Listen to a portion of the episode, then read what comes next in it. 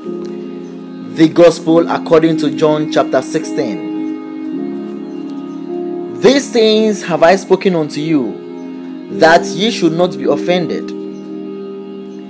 They shall put you out of the synagogues.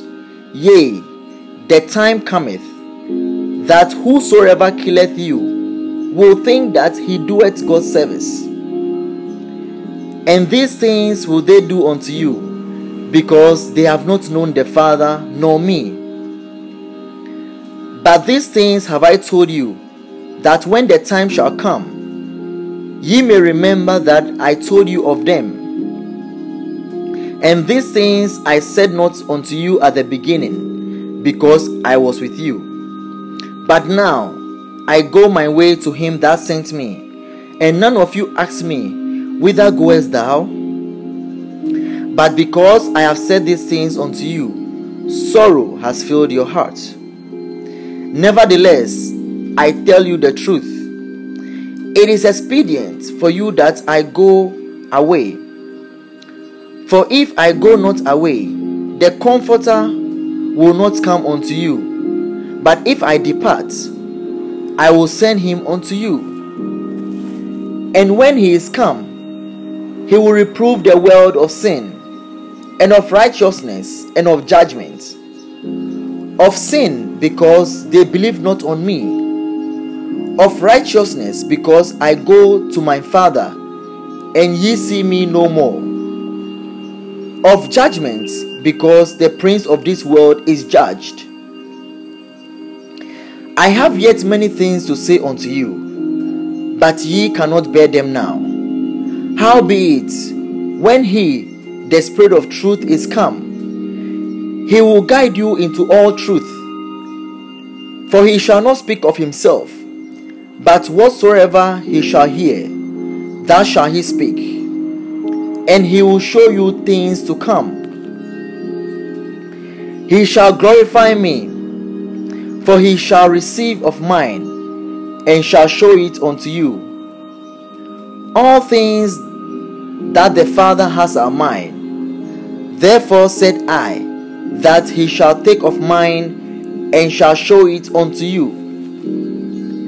A little while, and ye shall not see me, and again a little while, and ye shall see me, because I go to the Father. Then said some of his disciples among themselves, What is this that he said unto us? A little while, and ye shall not see me, and again a little while, and ye shall see me, and because I go to the Father? They said, therefore, What is this that he said, a little while? We cannot tell what he saith. Now Jesus knew that they were desirous to ask him and said unto them, Do ye enquire among yourselves of that I said, A little while, and ye shall not see me, and again a little while, and ye shall see me? Verily, verily, I say unto you, that ye shall weep and lament, but the world shall rejoice, and ye shall be sorrowful, but, the, but your sorrow shall be turned into joy. A woman, when she is in travail, has sorrow, because her hour is come. But as soon as she is delivered of the child, she remembereth no more the anguish for joy that a man is born into the world. And ye now therefore has sorrow, but I will see you again, and your heart shall be rejoiced and your joy no man can take from you. And in that day ye shall ask me nothing. Verily, verily, I say unto you, whatsoever ye shall ask the Father in my name, he will give it to you. Hitherto have ye asked nothing in my name. Ask, and ye shall receive that your joy may be full. These things have I spoken unto you in Proverbs, because the time cometh when I shall no more speak unto you in Proverbs, but I shall show you plainly of the Father. And that day ye shall ask in my name, and I say not unto you that I will pray the Father for you. For the Father himself loveth you, because ye have loved me, and have believed that I came out from God. I came forth from the Father,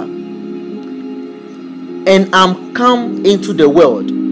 Again, I leave the world and go to the Father. His disciples said unto him, Lo, now speaketh thou plainly, and speaketh not proverbs.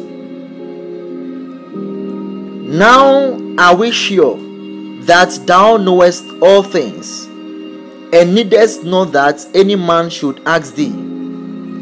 By this we believe that thou camest forth from God.